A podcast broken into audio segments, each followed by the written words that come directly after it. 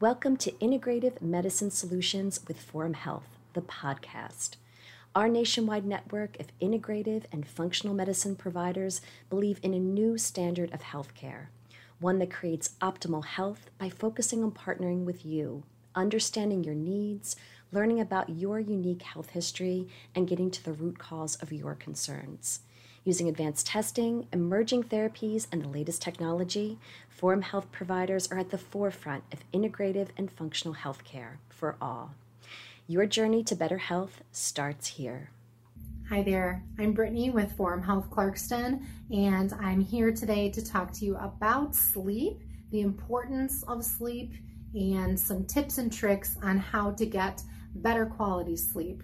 Um, so, this is one thing that I talk about with all of my clients and helping to regulate this area of their life. It is so important and it oftentimes goes on the back burner. We're all busy, we're all stressed.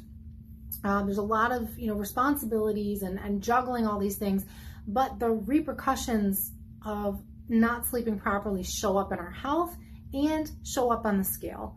So these are really important things um, that we want to be making sure we're, we're taking control of, and sleep can be very effective for doing that. So, I'm going to give you a couple of tips on this. The first thing is getting yourself onto some type of a schedule.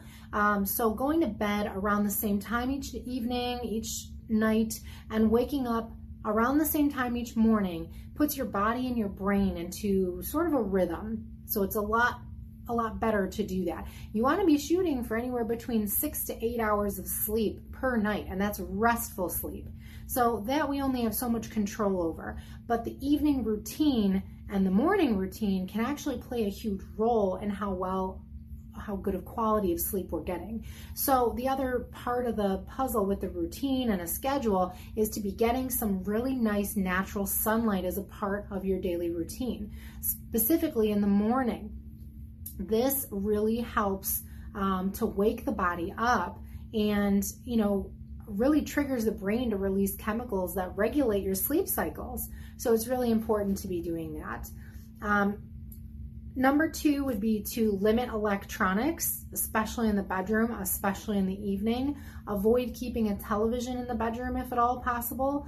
Um, unfortunately, a lot of those white, bright lights can disrupt the brain activity and actually alter melatonin, one of your major sleep hormones, um, which then, you know, obviously affects the ability to fall asleep.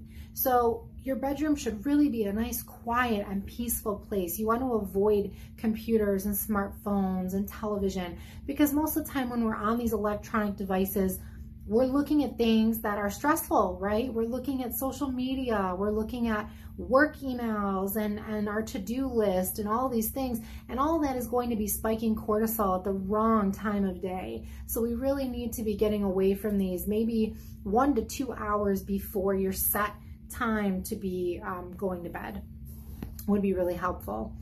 Um, another tip would be to help your brain to calm down doing things like journaling or writing your to do list out before you go to sleep so that way it's not weighing on you mentally as you're trying to fall asleep. That could be helpful. Um, doing things that make your brain kind of calm down. So, meditation, mindfulness, gratitude, even would be a really good thing to do right before bed.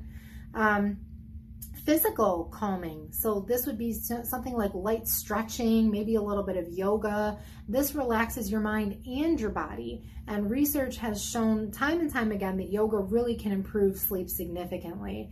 Uh, meditation, you know, is really for body and mind. Um, but really, I personally love including meditation in my nightly routine as a way to just stop the buzzing, the to-do list, the you we're up here, we're up here, we're up here, and the meditation just pushes it all back down. So it's a really, really nice thing to include in your sleep hygiene routine.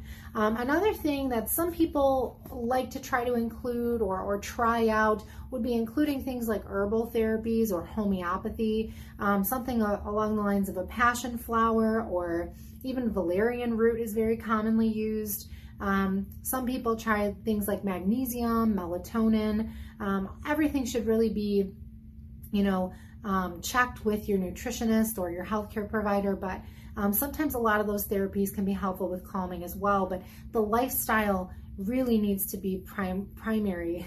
Um, you know, we're really we're getting off those electronics. We're accessing you know nice sunlight during the daytime hours.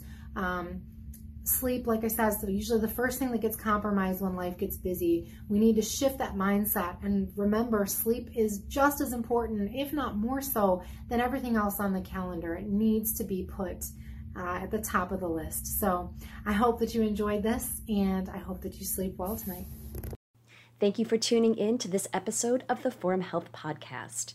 Forum Health is the first nationwide network of integrative and functional medicine providers.